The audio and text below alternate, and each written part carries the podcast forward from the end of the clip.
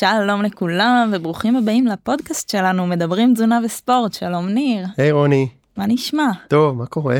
בסדר, אני רוצה שוב להודות למאזינים שלנו שמאזינים באדיקות ונותנים פידבק ומגיבים, זה כיף ומדהים ואתם נתנים לנו כוחות להמשיך.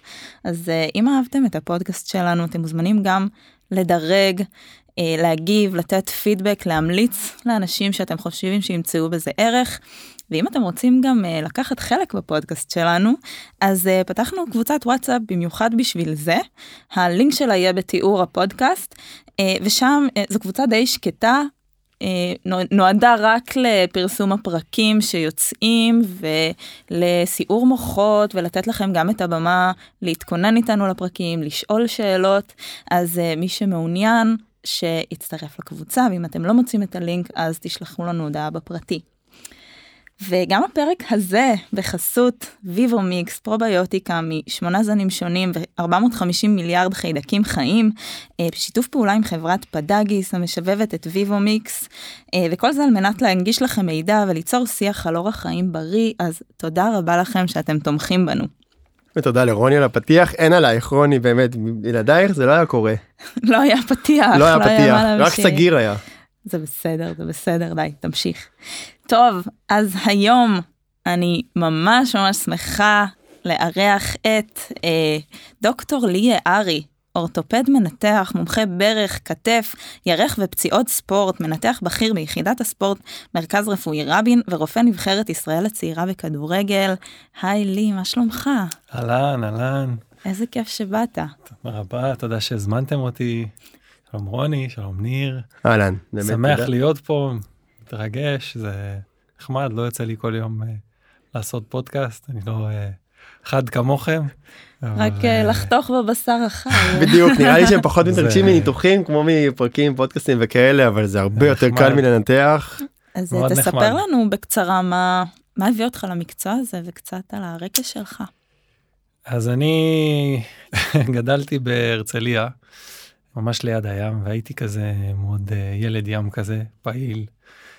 הייתי בצופם בתור ילד, ואחרי זה התעסקתי עם הרבה ספורט ימי, גלישה, גלישת רוח, והפלגות, חתירה, והצטרפתי לחיל הים.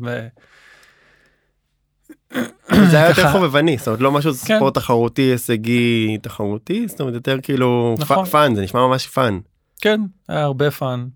הייתי גם ילד יחסית גבוה בכיתה, אז כל מה שקשור בכדורסל, כדורף, כל הדברים שנותנים יתרון בכדורגל, הייתי לא משהו. אז ככה יצא לי לעשות הרבה ספורט בתור ילד, מאוד אהבתי את זה, ומאוד התחברתי לספורט, והתחלתי, תמיד באתי ממשפחה של רופאים, אז ידעתי שככה תמיד משך אותי ללמוד רפואה ולעזור לאנשים, אז באיזשהו שלב בזמן לימודי הרפואה גם uh, נפצעתי פציעת ספורט בכדורסל ששיחקתי עם החבר'ה, ועברתי תהליך של שיקום ארוך, ובסופו של דבר חזרתי לספורט. תן לי לאמר, זה היה בברך. דווקא זה היה יותר באזור המפסע, אבל... Uh... וואלה. כן. טעות ראשונה. זהו, ואז uh, זה גרם לי לחשוב, זאת אומרת, זה היה... הייתה תקופה לא קלה, גם נפשית, גם פיזית, קצת זמן כזה, יחסית הרבה זמן, מחוץ לספורט, ואז אמרתי, טוב, רגע, אני, אני רופא, או אני לומד רפואה, אני רוצה, אני הולך לסיים רפואה, ואולי מה שאני בעצם רוצה לעשות ולעסוק בו, זה להחזיר אנשים כמוני, כמו שקרה לי, להחזיר אותם לספורט, וכמה שיותר מהר, ולעזור לספורטאים ש... שנפצעים, לתת להם טיפול נכון, ההבחנה נכונה קודם כל, טיפול נכון, ולהחזיר אותם כמה שיותר מהר ובצורה בטוחה לספורט. וזה ככה מה שככה התחלתי יותר להתעניין בזה, וטסתי גם לארצות הברית, הייתי קצת שם עם רופאי ספורט, וזהו, באמת התחלתי התמחות באורתופדיה פה במרכז רפואי רבין, בפתח תקווה, במהלך התקופה הזאת גם עוד יותר התחזק הסיפור הזה, שזה מה שאני רוצה לעשות, וזה חבר'ה ברובם עם הרבה מוטיבציה לחזור, ולחזור למגרש, לפעמים אובר מוטיביישן, שזה בעיה אחרת, אפשר לדבר על זה קצת, אבל זה ככה מאוד, מאוד התחברתי לזה, ולהיות רופא של קבוצה, כמו שאני בנבחרת ישראל הצעירה, וגם ברמת שרון בכדורסל, אז זה, בקיצור, זה היה ממש חלק טבעי ממה ש... מהחיים שלי וממה שעברתי, ו... וזה מדהים, אני מאוד נהנה מזה. אז למעשה יש רפואת ספורט, נכון? ויש נכון. אורתופדיה, זאת אומרת, שתי התמחויות שונות, אז תעשה לנו קצת סדר. אוקיי, אז קודם כל, כירורגיה אורתופדית זה מנתח אורתופד, זה התמחות ב... לפני עצמה, זה שש שנים של התמחות, אחרי שאתה מסיים בית ספר לרפואה, אתה בוחר, אתה רוצה להיות רופא אור, גניקולוג, אורתופד, ואחד מהדברים זה אורתופדיה, כירורגיה אורתופדית. יש הרבה אורתופדים שנמצא בישראל, שלא מנתחים, למרות השש שנים של ההתמחות שכולם עוברים וכולם מנתחים, יש הרבה שפשוט יושבים בקופת חולים ורואים מטופלים וממליצים להם אולי על... על לאן ללכת בשביל להינתח, אבל לא בעצמם מנתחים. אני מאוד אהבתי את חדר הניתוח, ועדיין אוהב, ורציתי להמשיך לנתח, ורציתי להמשיך להיות דבר מאוד מאתגר, זה מפתח, זה אומנות, זה מעניין, זה כל הזמן משתנה ומתקדם, וזה באמת, אתה רואה בן אדם, לצורך העניין, עכשיו יש לו איזה שבר בברך, ואתה מתקן לו את השבר, הוא חוזר לרוץ וללכת, וזה מדהים.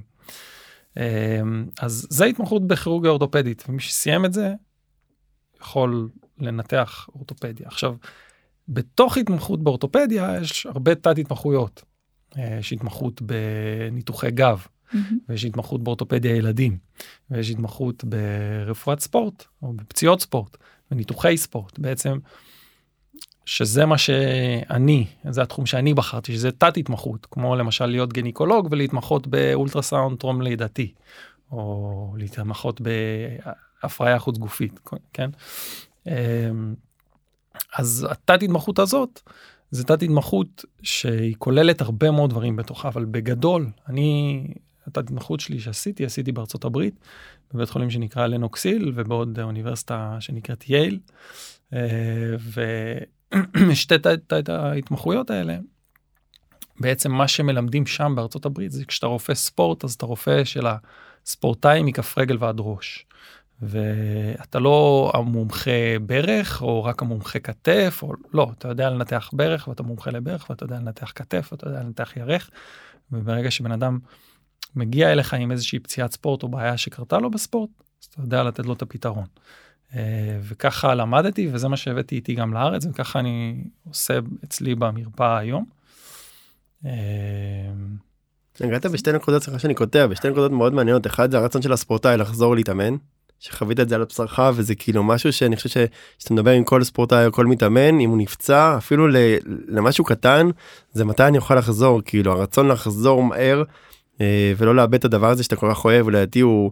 הוא, הוא דרמה, כאילו מה שאמרת פה, והדבר השני זה באמת ההבחנה, כאילו על, על הדעת מה יש לי, וכמה זמן זה ייקח, ואיך זה, כי ההבחנות הן, הן כל כך יכולות אה, להיות מטושטשות, או לדכא, או לבאס, כי, כי זה משהו שממש הוודאות הזאת, שאנחנו רוצים לדעת בהרבה דברים, שהיא לא תמיד קיימת, אבל זה משהו שצורך, אה, שבתור רופא אני בטוח שתנקל בזה הרבה. נכון. נתקלים בזה ברמה יומיומית האמת. אה, אני חושב שיש, קודם כל, חלק מהאומנות של להיות אורתופד שמתעסק עם פציעות ספורט ומלווה קבוצות, זה להכיר את השחקנים, להכיר את המאמנים, להכיר את הצוות המקצועי ולהכיר את השחקנים למטה. ו... ולהבין, קודם כל, ואת זה אני עושה גם במרפאה שלי, להבין מי עומד מולך, שאתה, מי, מול מי אתה מדבר. אם זה אותו בן אדם או אותו שחקן שלא רואה בעיניים והוא פייטר והוא... יבוא עכשיו, לא משנה מה אתה תגיד לו, הוא יעשה פי שבע יותר דברים, וישתולל וזה, ורק בשביל לחזור יותר מהר וזה, ושם אתה צריך להיות אותו בן אדם שאומר לו, אוקיי, תשמע, זה, בוא, שנייה, בוא תלך, יש פרוטוקול מאוד מסודר, בוא תלך לפיו, ואנחנו יודעים מה אנחנו עושים, ויש הרבה ניסיון, ואתה תגיע לזה, אבל בוא תעשה לפי מה שאנחנו אומרים, כי יכול להיות תקופה רגישה לפני, אחרי הניתוח, או משהו שלא תמיד הדברים... מספיק חזקים, ולהפך יש אותו בן אדם שחושש, או יש לו את הטראומה מהפציעה, והוא חושש לחזור, והוא חושש לעשות, והוא חושש להפעיל, אז אתה צריך להיות, אתה צריך להבין קודם כל, כמו שאמרתי, אתה צריך להבין מי עומד מולך, ואתה צריך לגשת אליו בצורה הנכונה, ולתת לו בדיוק את מה שהוא צריך, אובר מוטיביישן זה לא, לא טוב, לא, לא טוב, אנדר מוטיביישן, חוסר מוטיבציה זה גם לא טוב, אז צריך לאזן את הדברים האלה. ובאמת מבחינת הזמן, מה ששאלת, אז, אז, אז כן, זה נכון, אנחנו, גם אנחנו לא, לא נביאים ולא באמת יודעים על היום, מתי היה היום שבן אדם יחזור למגרש, אבל, אבל אנחנו יודעים לתת הערכות, וכמובן שעם הזמן, ככל שה... זמן חולף, אם זה מהניתוח, אם זה מהפציעה, אז אנחנו יכולים יותר להעריך בקלות, אם הדבר הזה הולך ומתקדם בקצב טוב, או יש איזשהו עיכוב, או, וכמובן שרואים את המטופל, את הספורטאי לאורך זמן, ויודעים לענות על השאלה הזו. טוב, זה, זה תחום סופר מעניין, יש לנו המון שאלות. ברמה האישית אני רוצה לשאול, תמיד סיפרו לנו שספורט זה בריא, אז למה תמיד כואב משהו? כן, אז... קודם כל, כמו שאמרתי, גם אני uh, עשיתי ספורט וגם אני נפצעתי. Uh, זה חלק מהספורט, כנראה. Uh, יש הרבה דברים שאנחנו רוצים וצריכים לעשות כשאנחנו עושים ספורט, כשאנחנו עוסקים בספורט, זה לא רק ה... לא יודע, פעם בשבוע זה שאנחנו משחקים uh, עם חבר'ה כדורגל במגרש בשישי, זה צריך uh, לטפל בגוף שלנו ולדאוג לגוף שלנו בהמון המון המון, מהמון בחינות, ואתם גם שותפים uh, מלאים בדבר הזה, בכל ספורטאי ובכל ו- מטופל בעצם. Uh, זה תזונה וזה שינה וזה לדעת לדאוג טוב ל- ל- לשרירים אחרים שלאו דווקא עובדים עליהם בספורט שאתה עושה, אם זה כדורגל, אז לעשות פילאטיס ויוגה ולעבוד על גמישות, וכן, למשל... כל מיני משפטים כאלה של אני גם ככה רץ, אז אני לא צריך לעשות כוח ברגליים. נכון. או משפטים כאלה שבאמת אנשים עם מנטרות כאלה שלא נותנים דגש לכל הגוף, למרות שהם עושים דבר כזה או אחר. נכון, אני גם חושבת שאנשים שעוסקים בספורט, כולם יודעים מה זה כאב, תמיד חווים איזשהו משהו, איזושהי פציעה אפילו היא מינורית, אבל במבט רחב אנחנו תמיד רואים שה... העלות גבוה, זאת אומרת, התועלת גבוהה מהעלות, זאת אומרת... אין ספק.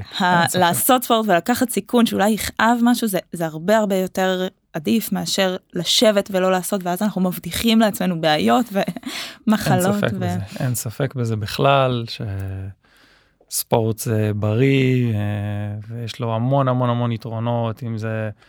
בהפחתה של תמותה והפחתה של מחלות כרוניות וסכרת ומחלות לב ודיכאונות, ובאמת זה טוב לנפש, זה טוב לגוף, אין צל של ספק שזה דבר מדהים ובריא, וצריך לעשות את זה, ופשוט צריך גם להיות קשובים לגוף, ואם באמת כואב משהו אז לא להזניח את זה, וללכת ולטפל ולבדוק ולראות. אתה בעבודה שלך דווקא רואה את החלק הפחות נעים של הספורט, בלשון המעטה, החלק הקצת מחריד אפילו. הייתי אומרת, איך זה משפיע על העמדה שלך, על איך שאתה תופס ספורט? זה נכון שאני רואה את הפציעות ואת הדברים הקשים יותר, אבל תשמעי, אני באמת, אני לא חושב... מעטים האנשים שמגיעים אליי ואומרים לי בקליניקה, אני לא מאמין שעשיתי ספורט, ולמה רצתי ולמה זה ולמה זה, כולם באמת מאוד מאוד רוצים לחזור לעשות ספורט, וזה עושה להם כל כך טוב, ועוד פעם, גם אני חוויתי פציעה, וגם אני חזרתי ממנה, ו... ואני יודע, דווקא בגלל שאני גם יודע מה תראה סוף הדרך, או מה יהיה בסוף, אחרי הניתוח, או אחרי הטיפול, או הזריקה, או מה שזה לא יהיה, Uh, אני יודע שהוא, שאותו בן אדם יחזור לעשות ספורט, הספורט שהוא אוהב, אז, אז, אז אני דווקא מעודד, ואני לא, זה לא מפריע לי, ה, אני, אני דווקא מעודד את הצד השני, שלפעמים מגיע מאוד שבור מכל הבחינות, uh, למפגש הזה, או מאוד חרד, אז uh, אני חושב שה... ההרגעה הזאת, והמפגש עם האורתופד המנתח, או... אם מישהו נותן טיפול והבחנה נכונה, זה, זה מאוד מרגיע. כן, אני חושב שזה זה מסר מאוד חשוב, שכאילו תמיד עדיף לעשות, וגם אם תהיה פציעה, שתכף נדבר קצת על פציעות, ואחרי זה קצת על התזונה, בסוף אנשים לא מתחרטים על זה, והם נהנים מזה, והם חוזרים לזה, ואולי הם משנים טיפה כיוון, אבל הם מצאו משהו עוד יותר כיף, אז בסוף הפציעות האלה הם חלק מזה, אבל עדיין צריך לדעת גם איך טיפה למנוע, או באמת לעבוד עם הפציעות. אולי נחלק את זה שני, שנייה בגדול, כאילו על פציעות אקוטיות, פציעות כרוניות, כי זה לא, לא אותו דבר הרי. נכון.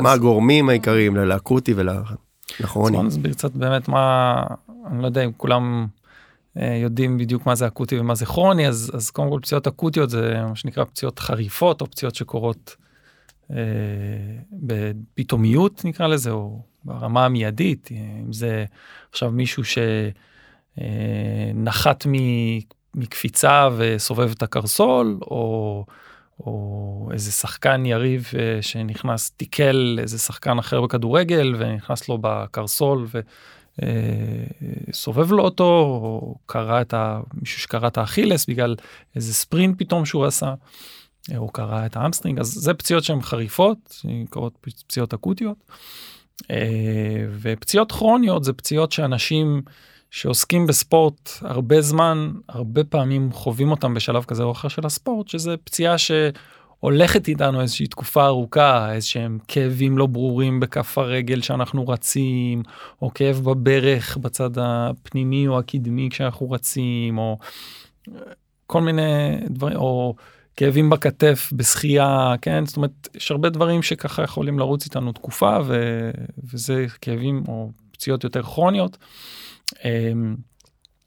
בגדול, הפציעות האקוטיות זה פציעות יותר של באמת קרעים, או קרעים חלקיים, בגידים, ברצועות, חס וחלילה שברים, יותר דברים כאלה, מתיחות חדות. והפציעות הכרוניות הן פציעות יותר של איזושהי דלקת כרונית שהולכת, נגיד, בשריר שהוא יותר חלש, כן, זה בדרך כלל הדברים, ש... או איזשהו, איזושהי פציעת סחוס שרצה לאורך זמן ארוך, זה בדרך כלל הפציעות הכרוניות. אני חושב ש... הרבה מהפציעות הכרוניות זה פציעות על, בוא נגיד, העמסה ביתר על גוף שהוא בריא, או העמסה סבירה או נורמלית על גוף שהוא חלש, או שהוא נגיד חולה בנקודות מסוימות. כאילו משהו לא מותאם בעומס, משהו לא מותאם, איזשהו עומס יתר. איזשהו עומס יתר כזה. כן, אנחנו מטפטפים המון לאנשים להיכנס לחדר הכושר, מעודדים נורא גם נשים וגם גברים וגם ילדים וגם מבוגרים, כל הזמן רק אה, אה, מעצימים את היתרונות שבזה. אבל בואו קצת נדבר על, על איך עושים את זה נכון, ואיך אה, מנהלים את העומס, איך נמנעים מפציעות. כן, אז, אז כמו שהתחלנו קצת לדבר על זה קודם, אני חושב שמניעת פציעות יש, זה סל מאוד מאוד גדול של, של דברים. אה, ואני חושב ש... באמת, אחד הדברים הכי חשובים זה קודם כל להקשיב לגוף. דבר שני, להתחיל, שאנחנו מתחילים ספורט, או נכנסים לאיזשהו ספורט, לא משנה אם זה חדר כושר, אם זה ריצה, לא משנה מה, לעשות את הדבר הזה בהדרגה, בצורה שמודרכת, בצורה מפוקחת. בריצה למשל מדברים על עלייה של עשרה אחוז במרחק כל שבוע, או... או בעצימות, זאת אומרת, בקצב של הריצה כל שבוע. אז כמו שאתם מבינים, בהתחלה העלייה היא מאוד מאוד איטית, ואז כשמגיעים כבר למרחקים יותר גדולים, אז יש עלייה יותר uh, מרשימה משבוע לשבוע. אבל באמת ההתחלות צריכות להיות איטיות, לא להעמיס יותר מדי, לא לקפוץ מעל הפופיק, uh, למרות שנכנסים לזה ומאוד נהנים וזה מאוד שואב, אז שנייה uh, לעשות את זה לאט לאט. חוץ מזה, כמובן, צריך לעשות מעבר לזה, לשמור על גמישות, ולחזק את השרירים, ולישון טוב, ולאכול טוב, וכשנכנסים לאיזשהו רג'ימן של פעילות, אז כמובן צריך להתאים גם את ההכנסה הקלורית שלנו, כן? זה, אתם יודעים הרבה יותר טוב ממני גם. ניגע בזה, בהמשך. תכף ניגע בזה, זו נקודה מעניינת. יש משמעות לתזמון, אני חימום לפני האימון, מתיחות אחרי האימון, כמו... שנוהגים לחשוב. כן, אז, אז זה נושא שמדובר עליו המון המון המון בספרות, זה נושא שנחקר המון,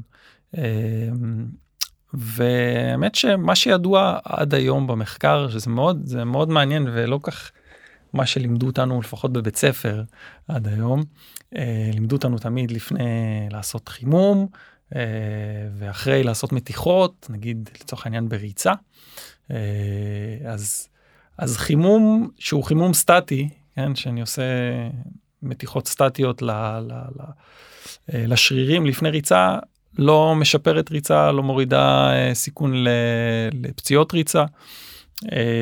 אם כבר רוצים לעשות משהו שמשפר את הביצועים בריצה, זה חימום דינמי מה שנקרא, שזה נגיד מדברים על חמש עד עשר דקות ריצה קלה או הליכה,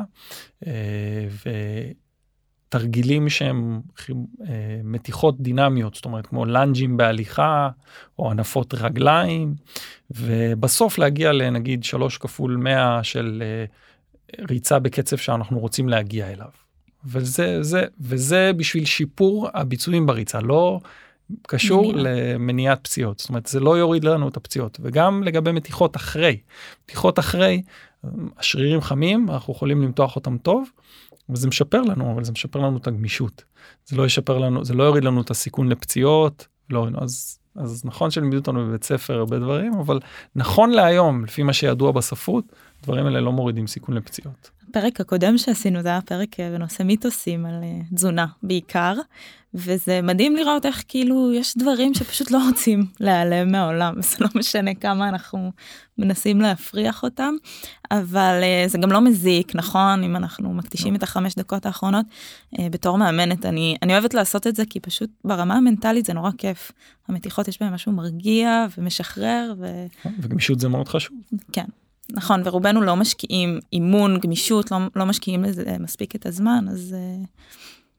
פלוס היכולת באמת לשפר את הגמישות בסוף האימון, אם תעבדו על המתיחות. היה פה כמה נקודות נפלאות, אני חושב שעיקרון ההדרגתיות, שכאילו גם בזום אאוט, זאת אומרת שאני מתחיל להתאמן, זה יעלה לאט לאט, וגם בזום אין, זאת אומרת שאני מתחיל את האימון, אני מתחיל אותו יותר באיזי, ולאט לאט מגביר, ואף פעם לא נכנס ב-all out, מה שיכול לקרות, כן, במה שנקרא ספורטי סופשים כאלה, או ספורט שבת כזה, שפתאום נכנסים לכדורגל, וזהו, הכדור במגרש, וכולם על כולם. ובאמת, כאילו, גם עולם השחייה, וגם הריצה, וגם דווקא רוכבים של שבת, אתם מתחילים ככה, בדרך כלל מתחילים יותר באיזי, ולאט לאט מגבירים, זה עיקרון מאוד חשוב, אז כאילו, לא להתחיל ב-all in, ולשים שנייה את האגו בצד, וגם מישהו פתאום עקף אותך, כשרחבתי על אופני כביש, אופני שטח, אתה נכנס, ופתאום מישהו בא, ואתה ישר רוצה להוכיח, ואני חושב שאגו, חוץ מבספורט תחרותי, הישגי, הוא יכול אולי במאני טיים, לפעמים, תלוי, יכול לעזור, בספורט יותר חובבני, הוא, אני חושב שאחד הגורמים לפציעות, אולי לא מדובר בספרות, אבל יש משהו, לפחות אני יכול להגיד, מכיוון הגברים לצורך העניין. שריר אגו מנופח. חלוטין, שיקרה מתישהו. לגמרי. אז האם יש תרגילים מסוימים שמקושרים יותר לפציעות, משהו שכדאי להימנע? אני שמעתי הרבה על סקווטים עם משקל, דדליפט, אנשים מפחדים מכל מיני תרגילים שנשמעים מפחידים או קצת קשים לביצוע. כן, אז אני לא חושב שיש תרגיל מסוים שאפשר להגיד עליו שהוא רע, או שאני חושב ש... פשוט כמו שדיברנו, צריך להיכנס לדברים האלה לאט, לעשות את זה בצורה מסודרת ועם הדרכה מסודרת, זאת אומרת, לא להגיד, אה, וואלה, אוקיי, ראיתי איזה משהו ביוטיוב, או ראיתי איזה מישהו בקצה השני של החדר כושר עושה, יאללה, בואו נראה איך עושים את זה, כן, צריך, יש הרבה דברים שיכולים להיפגע מזה, אם זה הגב, אם זה שרירי הבטן, אם זה שרירי, כן, כתפיים, יש הרבה דברים שאפשר להזיק להם, ואם לא עושים תרגילים נכון, וגם לא נכנסים בזה עכשיו באמוק כזה של לדחוק, אני לא יודע כמה, מאתיים קילו עכשיו, כי ראיתי את ההוא עושה, כמו שאמרת ניר, אז פשוט להתחיל לאט ולעשות את זה בצורה מסודרת, ואני לא חושב שצריך לפחד מאף תרגיל, פשוט, פשוט לדעת מה עושים ולהבין. לגלות אחריות וגם... להכיר את עצמך, אני חושבת.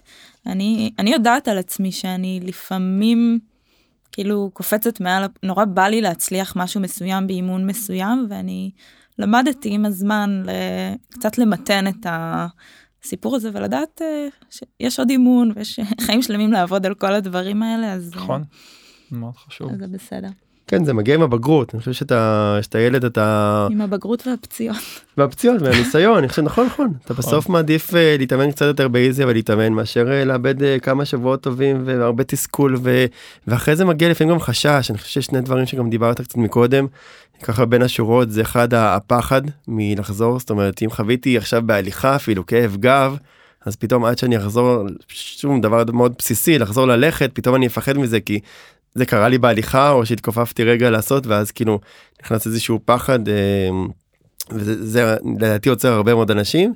הצד השני זה באמת להיכנס בלא פחד, אלא כשאין פחד, ונכנסים באמת כאילו יהיה בסדר ותראה לי, וגם שם קוראים הנזקים.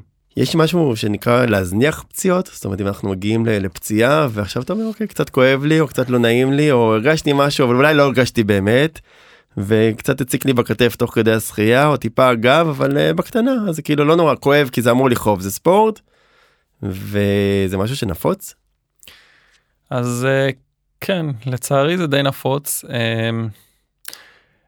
אני חושב שזה שילוב של... גם מוטיבציה גבוהה, זאת אומרת, יש הרבה, לצערי יש, יש דוגמאות, אני במילואים, אה, עושה מילואים כרופא בשייטת, ושם ה-over motivation זה אחד הדברים החזקים בקרב הקורסיסטים. אה,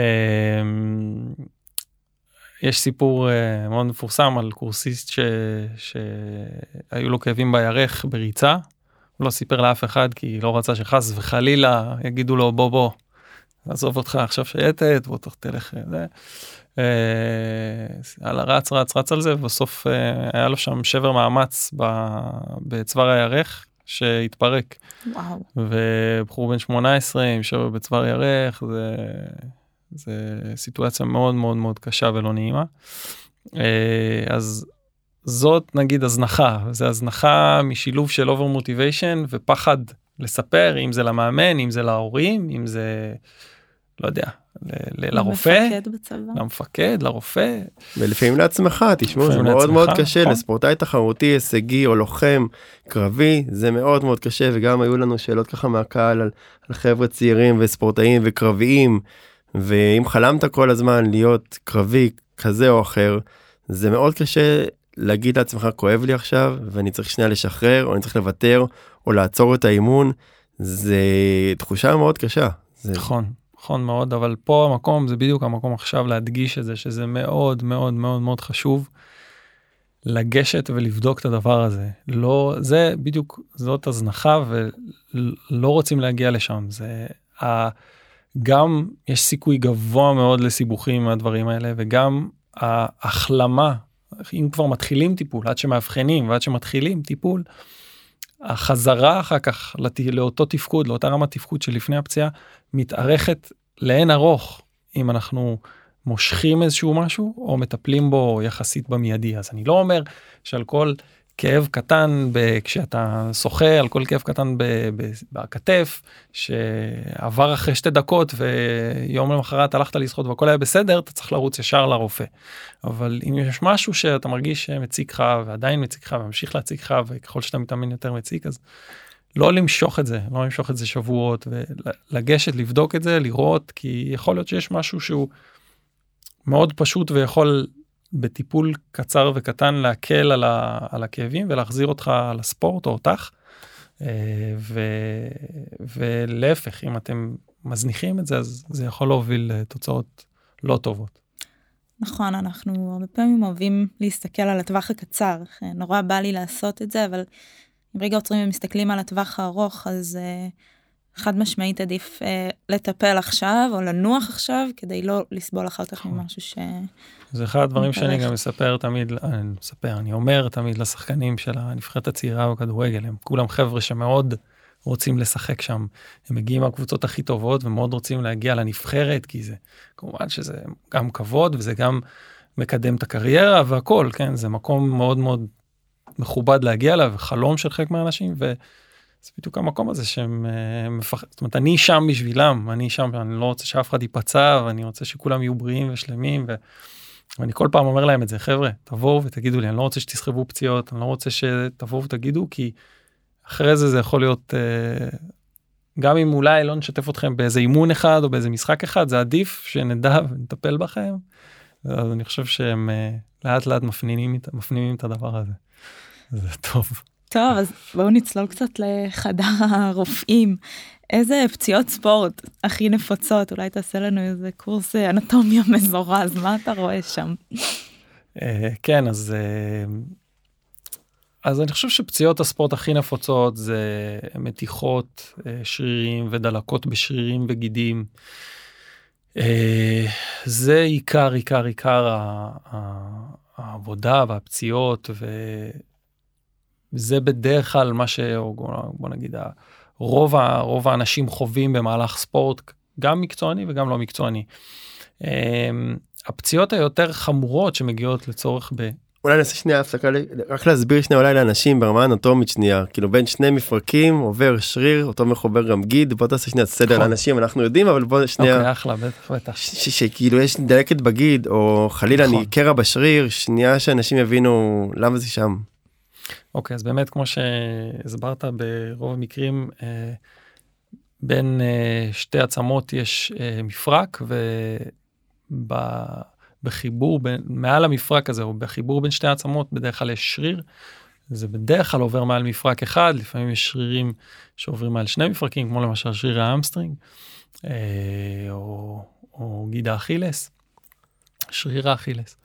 אה, החיבור של השריר אה, לעצם, הנקודת החיבור של השריר לעצם, זה הגיד. אוקיי, אז גיד האכילס לצורך העניין, זה החיבור של שריר התאומים, ועוד שריר, שנקרא סולאוס, מתחברים uh, לעצם העקב בגיד האכילס. Uh, השריר הדו-ראשי מתחבר, מגיע מאזור הכתף, מתחבר לאזור המרפק, uh, בגיד, שהוא נקרא גיד הדו-ראשי. Uh, אז זה, זה שריר וגיד, והאזור, uh, עם, בוא נגיד, עם הכי פחות הספקת דם בשריר, זה אזור הגיד והחיבור שלו לעצם, ולכן זה אזור שהוא מאוד מועד לפורענות. במקרים של פציעות, הוא בעומסים גבוהים מאוד, למשל, תוך העניין בקרע של הגיד, גיד הדו-ראשי באזור המרפק, הרבה פעמים קורה מזה שאנחנו מרימים איזה מסע כבד, עם ידיים, עם מרפקים נעולים ישרים, והשריר הוא באורך הכי גבוה, גבוה גדול שלו, ואז הוא דווקא לא בכוח מאוד חזק שלו. אנחנו ב-תשעים מעלות במרפק, עם כוח הרבה יותר חזק מאשר שהמרפקים נעולים ישר, כשמרימים דבר כזה, זה יכול לגרום לקרע בגיד, בדיוק בגלל שזה אזור היותר מועד לפורענות, וזה הרבה פעמים מה שקורה. לא רואים את זה, אבל זה כאילו מה שאנשים קוראים להם, היד קדמית, או מה שנקרא... נכון, שריר הפופאי. כן, האמת שזה קטע, הבן זוג שלי, דן, לפני כמה חודשים, קרא את השריר הזה בדיוק איך שאתה מספר, זה לא היה איזה מקרה הרואי, או הוא לא הרים מאה קילו בחדר כושר, הוא פשוט הלך לשמח חתן, וניסה להרים אותו בדיוק ככה, עם ידיים ישרות, בזווית לא כל כך נכונה, והשריר נקרע, וממש הוא היה נראה כמו פופאי, כל השריר עלה למעלה, והיה מין חוסר סימטריה כזאת. ככה קוראים לזה גם בשפה הרפואית, האמת, פופאי סיין. כן, ככה זה נקרא סימן פופאי, שפתאום השריר קופץ כזה למעלה. שזה הפוך מהפלפל מלח, שאנשים כאילו בבית הבינו, זה השריר ההפוך לפלפל מלח, אוקיי? כן, וכל התהליך הזה, והניתוח וההחלמה, גרם לי להבין עד כמה גוף האדם, זה פשוט מכונה של צירים וחבלים, וכן, והכל כאילו ממש... נכון, אז אחד הניתוחים שאני עושה, זה גם ניתוחים האלה, ו... אז, אז, אז קרעים בגידים וקרעים בשרירים, אם נחזור לפציעות ספורט, פציעות ספורט שהן קצת יותר רציניות ומגיעות הרבה פעמים לטיפולים ניתוחיים, זה דברים כמו קרעים במיניסקוס, שבגיל המבוגר זה יכול לקרות לאו דווקא מפעילות ספורטיבית, זה יכול לקרות מקימה מישיבה מזרחית באנשים בגיל חמישים שישים, אז זה פחות... פציעת ספורט קלאסית, אבל בחבר'ה הצעירים זה בדרך כלל קורה מחבלה סיבובית, וקרעים ברצועה הצולבת, פריקות כתף, זה למזלנו פציעות שהן קצת יותר נדירות, אבל זה פציעות שהרבה פעמים, אם זה מדובר בחבר'ה צעירים ומאוד פעילים, מגיעים גם לניתוחים בסופו של דבר, אז זה גם משהו שאנחנו מתעסקים איתו, אבל כמו שאמרתי, רוב הפציעות הן פציעות יחסית קלות ומתיחות, יש סטיגמה כזאת שאומרת שאורתופדים אוהבים לנתח. מה תוכל להגיד לנו על זה? אז כן, יש סטיגמה כזאת. האמת שאני חושב, תראה, אני לא אוהב להעיד על עצמי, אבל... אתה אורתופדי. אבל אני חושב שאני כמנתח לא מאוד אגרסיבי, זאת אומרת, זה לא המפלט הראשון או הפתרון הראשון שאני מחפש במטופלים. אני חושב שגם המטופלים שלי יעידו על זה. אם יש אופציה, כולל בספורטאים מקצועיים, בקבוצות שאני מלווה, אם יש אופציה לנסות ולהחזיר מטופל או ספורטאי למגרש או לספורט שהוא אוהב, בלי לעשות ניתוח, אם זה עם זריקות, אם זה עם טיפולים אחרים,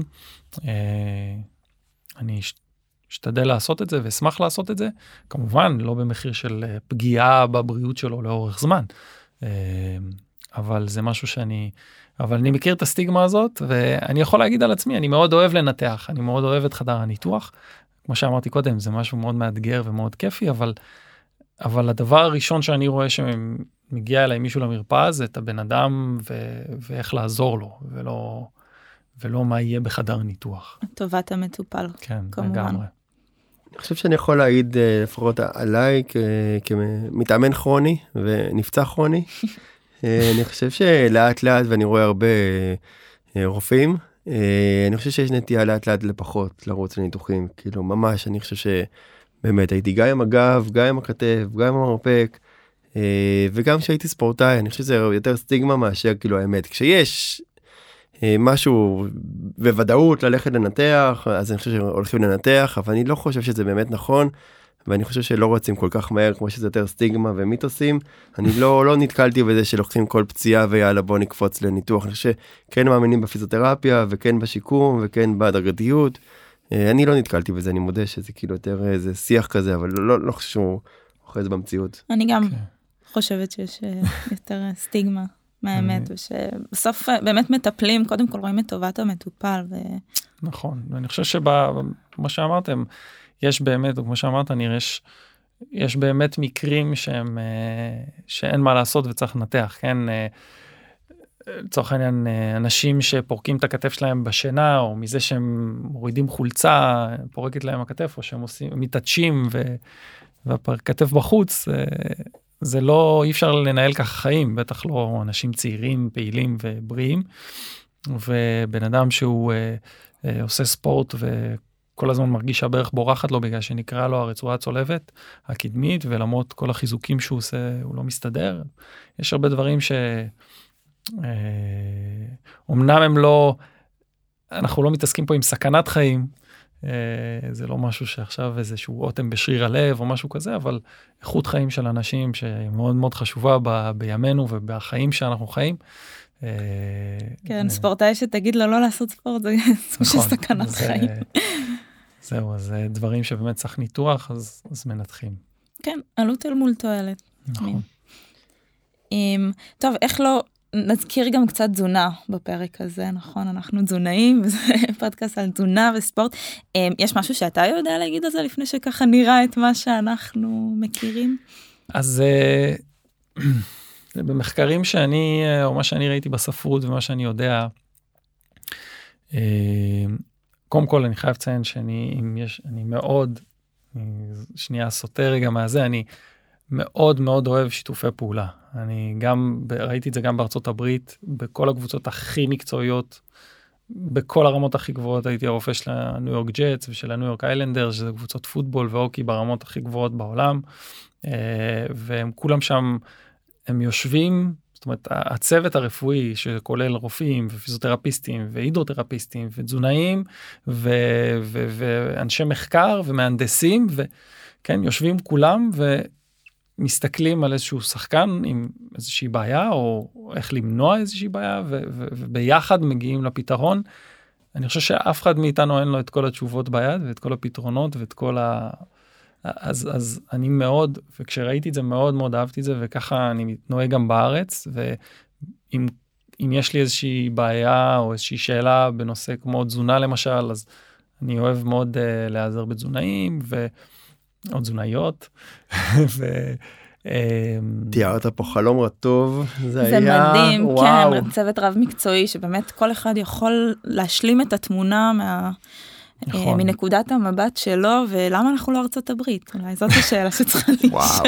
כן, אז היה לי מדהים לראות את זה, ואני באמת מיישם את זה כמה שאני יכול בארץ, אבל ממה שככה באמת ההפריה ההדדית הזאת שיש נגיד עם התזונאית של, ה, של ההתאחדות, יצא לי לראות שבאמת אם יש משהו שנגיד חשוב וחשוב להבהיר ולתת גם לשחקנים, זה קודם כל שהכי הכי חשוב זה food first, כן? לפני כל הספלמנטס וכל הדברים האלה, קודם כל תאכלו כמו שצריך ובריא וטוב, ורוב הסיכויים שלא תצטרכו שום דבר חוץ מזה. זה דבר ראשון שאני חושב שאני זה, ואם יש, יש איזושהי תוספת קטנה של קפאין, של לפני נגיד משחקים או המאמצים גדולים, לפעמים אפשר לתת בשביל קצת להעלות את ה... performance, את הביצועים, אבל uh, מעבר לזה, אבל אני אשמח לשמוע גם מכם ולהחכים. Food first approach, זה משהו שאנחנו מדברים עליו הרבה, באמת מנסים לחנך לאכילה נכונה הרבה לפני התוספים, וגם קפאין היה פה פרק שלם על תוספים שהיללנו ופיארנו את הקפאין. אז ניר, בוא נדבר קצת על עודף משקל ופציעות, אולי תת משקל ופציעות. אז אותי באמת מאמנן קצת מכיוון גם הטיפה אוברווייט, ואולי השמנה יותר חמורה וחולנית אפילו, גם מכיוון השמנופוביה טיפה, וגם מכיוון הסטיגמות, האם באמת אנשים בעודף משקל בכך סובלים יותר מעומס, מכאבים, מפציעות, כי אני יכול להגיד מי האחיינים שלי, ששוב, עדיף להסתכל על מחקרים ולא על תיאורי מקרה, אבל מי חבר'ה מאוד צעירים שהם ספורטאים טובים, שבאמת חווים כאבי גב וכאבי ברכיים וכל מיני...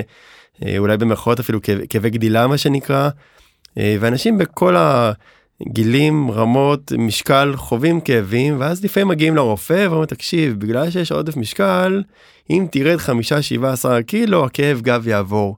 ואני אומר, וואלה, סתם כדוגמה, אוקיי, אני מתאמן, ספורטאי, אוכל טוב, ישן טוב, והגב כואב, אין שוב אוברווייט, והרבה פעמים אני שומע את זה, רק אם תרד במשקל, או תרדי במשקל, אז הכאבי ברכיים יעברו. לדעתי יש פה איזה אובר, איזה הגזמה, אני ממש חשוב לשמוע את דעתך, ואחרי זה גם נלך למה מה יכול לעזור ברמת התזונה. כן.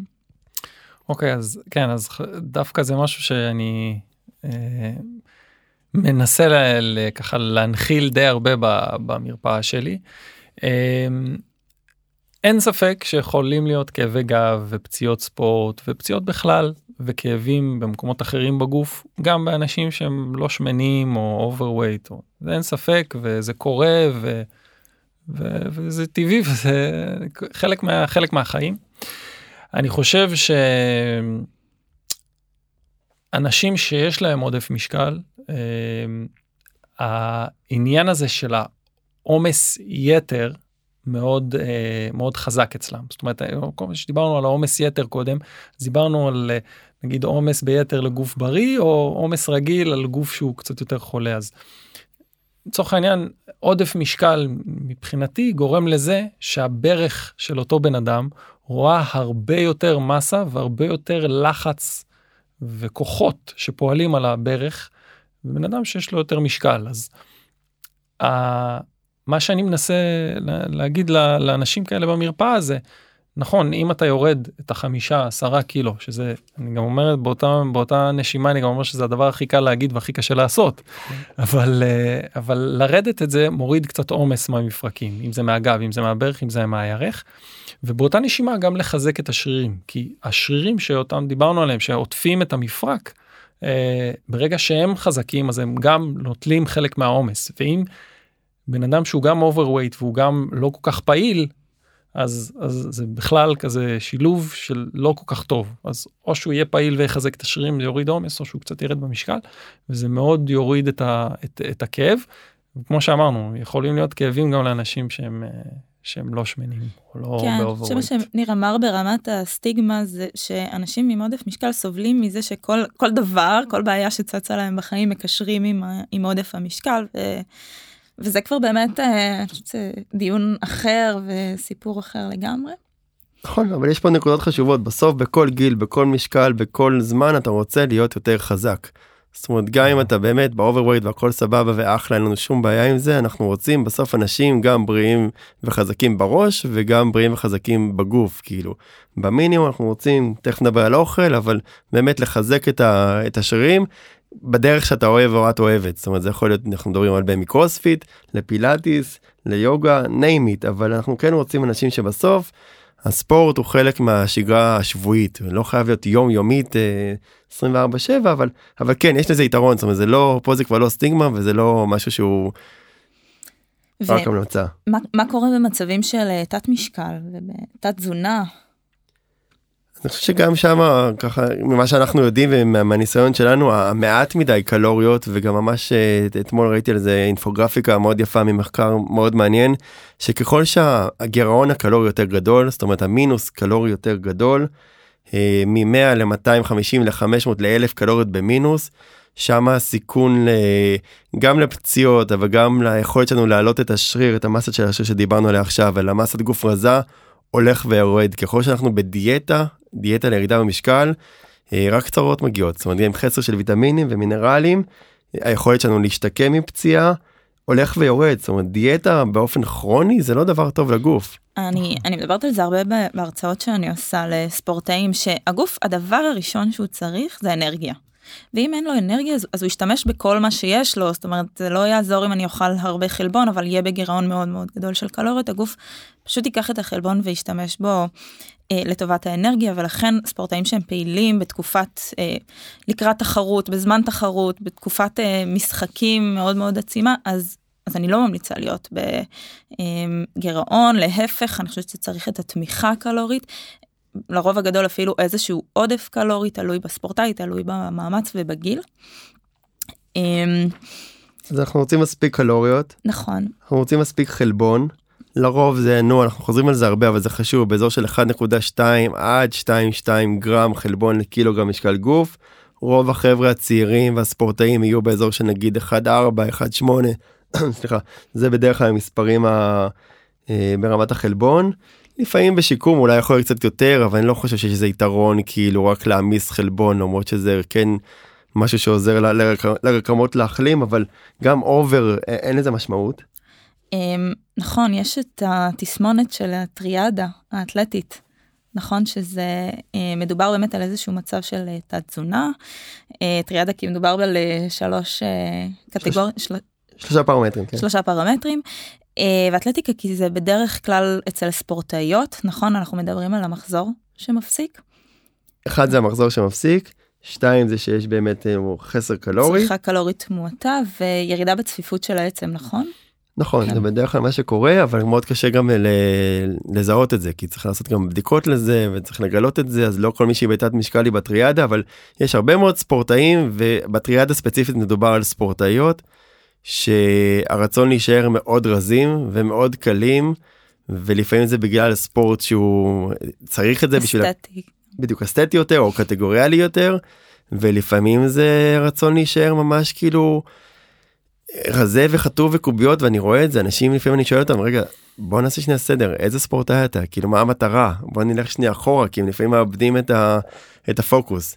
אבל בטריאדה מדברים בעיקר אנשים, שזה באמת מעט מאוד קלוריות, הפסקה של מחזור, צפיפות עצם שנפגעת, ואז זה ישלח אותנו גם לשוב לקלוריות, לויטמין D, לסידן. נכון, שוויטמין D וסידן יש להם משמעות בכל המטאבוליזם של העצם ובריאות העצם, אז אם ככה מראש אנחנו מגיעים עם צריכה ירודה, אז יש סיכוי יותר לשברים. נתקל במקרים האלה? כן, נתקלים במקרים האלה, ואפילו שאנחנו חושבים שאנחנו, זאת אומרת, או מרגישים אפילו היום שאנחנו מדינה חמה, ויטמין D זה, או חוסר ויטמין D זה עדיין קיים ועדיין עדיין מורגש פה, ו, וכן, רואים את זה בעיקר, כמו שאמרתם, בספורטאים וספורטאיות, בדברים שהם יותר אסתטיים כאלה, ושמאוד חשוב לשמור על משקל שם. צריך... באמת להיות עם היד על הדופק, וגם גם בספורטאים, גם בכדורגלנים, לצורך העניין, אנחנו מאוד מאוד עדים בדיקות של ויטמין D, ולראות שהם צורכים מספיק אנרגיה, ומספיק נוזלים עם כל האימונים שלהם, אני חושב שזה אחד הדברים, חלק מהדברים החשובים להתייחס אליהם.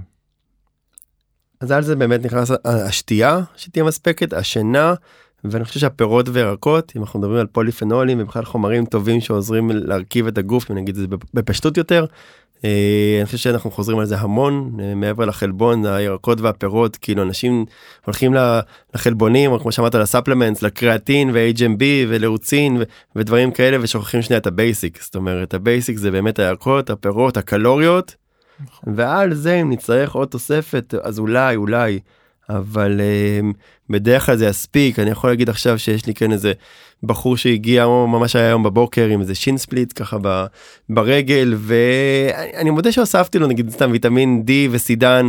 אני, אני לא חושב שזה game change, לעומת שהוא בא והוא אמר לי אני מרגיש יותר טוב. אני חושב שלפעמים יש איזה פלצבו כזה, או איזה משהו שאתה לוקח ואתה בתוך זה ואתה רוצה להחלים, ואתה מקשיב גם לתזונאי וגם לאורתופד וגם לפיזיו, ואתה מקשיב לכל אחד כמו שאמרת מקודם, וזה גם עוזר קצת וואלה להאמין שזה אנחנו רגל בחוץ. אז אני חושב שהמילה תוספים היא לא רעה, אבל זה בטח לא הדבר הראשון. נכון, זה לא תחליף, זה תוסף. ונכון, אני, תשמע, אחד הדברים הכי נפוצים, ב, או אחד הגורמי סיכון הכי גדולים לשינספלין, זה באמת אותה טריאדה נשית ושל ספורטאיות, ותת קלוריות, זאת אומרת, תת תזונה וחוסר ויטמין D, זה דברים שהם... רואים אותם הרבה מאוד, וגם אצלי במרפאה אני רואה אותם לא מעט, וכמו שאתה אומר, אנחנו צריכים להקשיב לכולם, וביחד... נכון, ועל זה גם יש איזה עומס יתר, זאת אומרת, זה בדרך כלל בא, לא צריך לשכוח, בטריאדה, בסוף גם הגיע עם איזה עשרים שלושים צפון הקילומטר, עם איזה בריצה, יש פה איזה גם עומס יתר, זה לא בסתם שישבתי בבית, ובאמת כאילו לא אכלתי מספיק, זה עם עומס יתר אצל ספורטאים, ספורטאיות, לא צריך לשכוח את זה. ועומס יתר יכול להתבטא גם בזה שאין לנו מספיק זמן להחלים, זאת אומרת, זה לא רק זה שאני רץ יותר מהרגיל, אלא שגם אין לי זמן, נגיד, בין הריצות להחלים כמו שצריך, ו... אני משך את זה שנייה לנקודה אחרת. אצלי אם אין יום מנוחה בשבוע אצל המתאמנים, זה נקודת הזרה מאוד גדולה, מטריאדות להפרעות אכילה. זאת אומרת, אצל ספורטאים ותיקים מנוסים יש יום מנוחה בשבוע, לפעמים אפילו יותר, ואם מישהו אומר לי שהוא לא עושה יום מנוחה, זה אצלי מקפיץ ישר נקודת הזרה. זה לא פרק על הפרעות, אבל זה חייב, גם הורים שמקשיבים כרגע והילדים מתאמנים, אז שוב, אם הלכת עם החבר'ה לשחק אחרי צהריים זה בסדר, בגיל הצעיר יש כאלה שמשחקים כמעט כל יום, זה, זה לא שם. אבל מישהו שהוא ב... יותר באובססיה על הדבר הזה, צריך לשים לב, מנוחה היא חלק מה... מהאימון. כן, אני אוהבת להגיד שמנוחה היא חלק בלתי נפרד מהאימון ומתוכנית האימונים. לקראת ככה סיום, אנחנו אוהבים לשאול האם יש איזשהו ספורט שבעיניך הוא טוב יותר מאחרים, או איך לדעתך כדאי... להתייחס לזה ברמה הבריאותית של תחזוקה ולא של ספורט כזה לכיף. האמת שזאת שאלה טובה. אני לא יודע להגיד אם יש איזה ספורט אחד שהוא יותר מומלץ מאחרים. אני חושב שאני יכול להגיד על עצמי שאני לצורך העניין בחצי שנה האחרונה התחלתי לנסות יותר ביוגה, שלא עשיתי אף פעם בחיים שלי לפני. זאת אומרת, בסדר, פה, שם, אבל... ממש יותר רציני, וזה מדהים, אני מאוד אוהב, אני פתאום מגלה כל מיני שרירים שלא ידעתי שקיימים אצלי בגוף, אני רואה כמה הזנחתי אזורים מסוימים בגוף שלי אה, עד היום. קראת להם רק בספרות, ידעת שהם קיימים.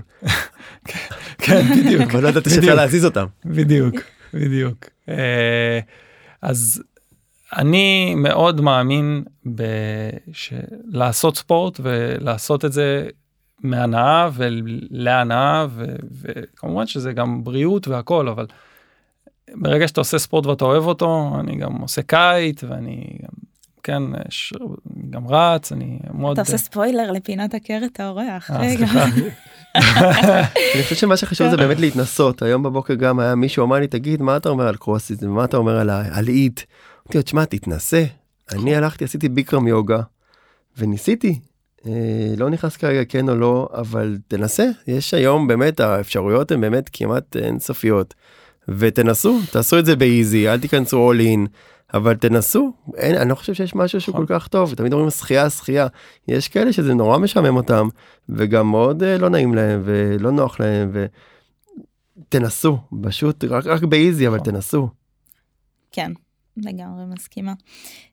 טוב, לקראת סיום, אז תודה שענית על כל השאלות שככה הכנו. גם המאזינים שלנו הכינו כמה שאלות, והחלטנו לצ'פר אותם באיזשהו פרק בונוס כזה, לשאלות קצת יותר ספציפיות.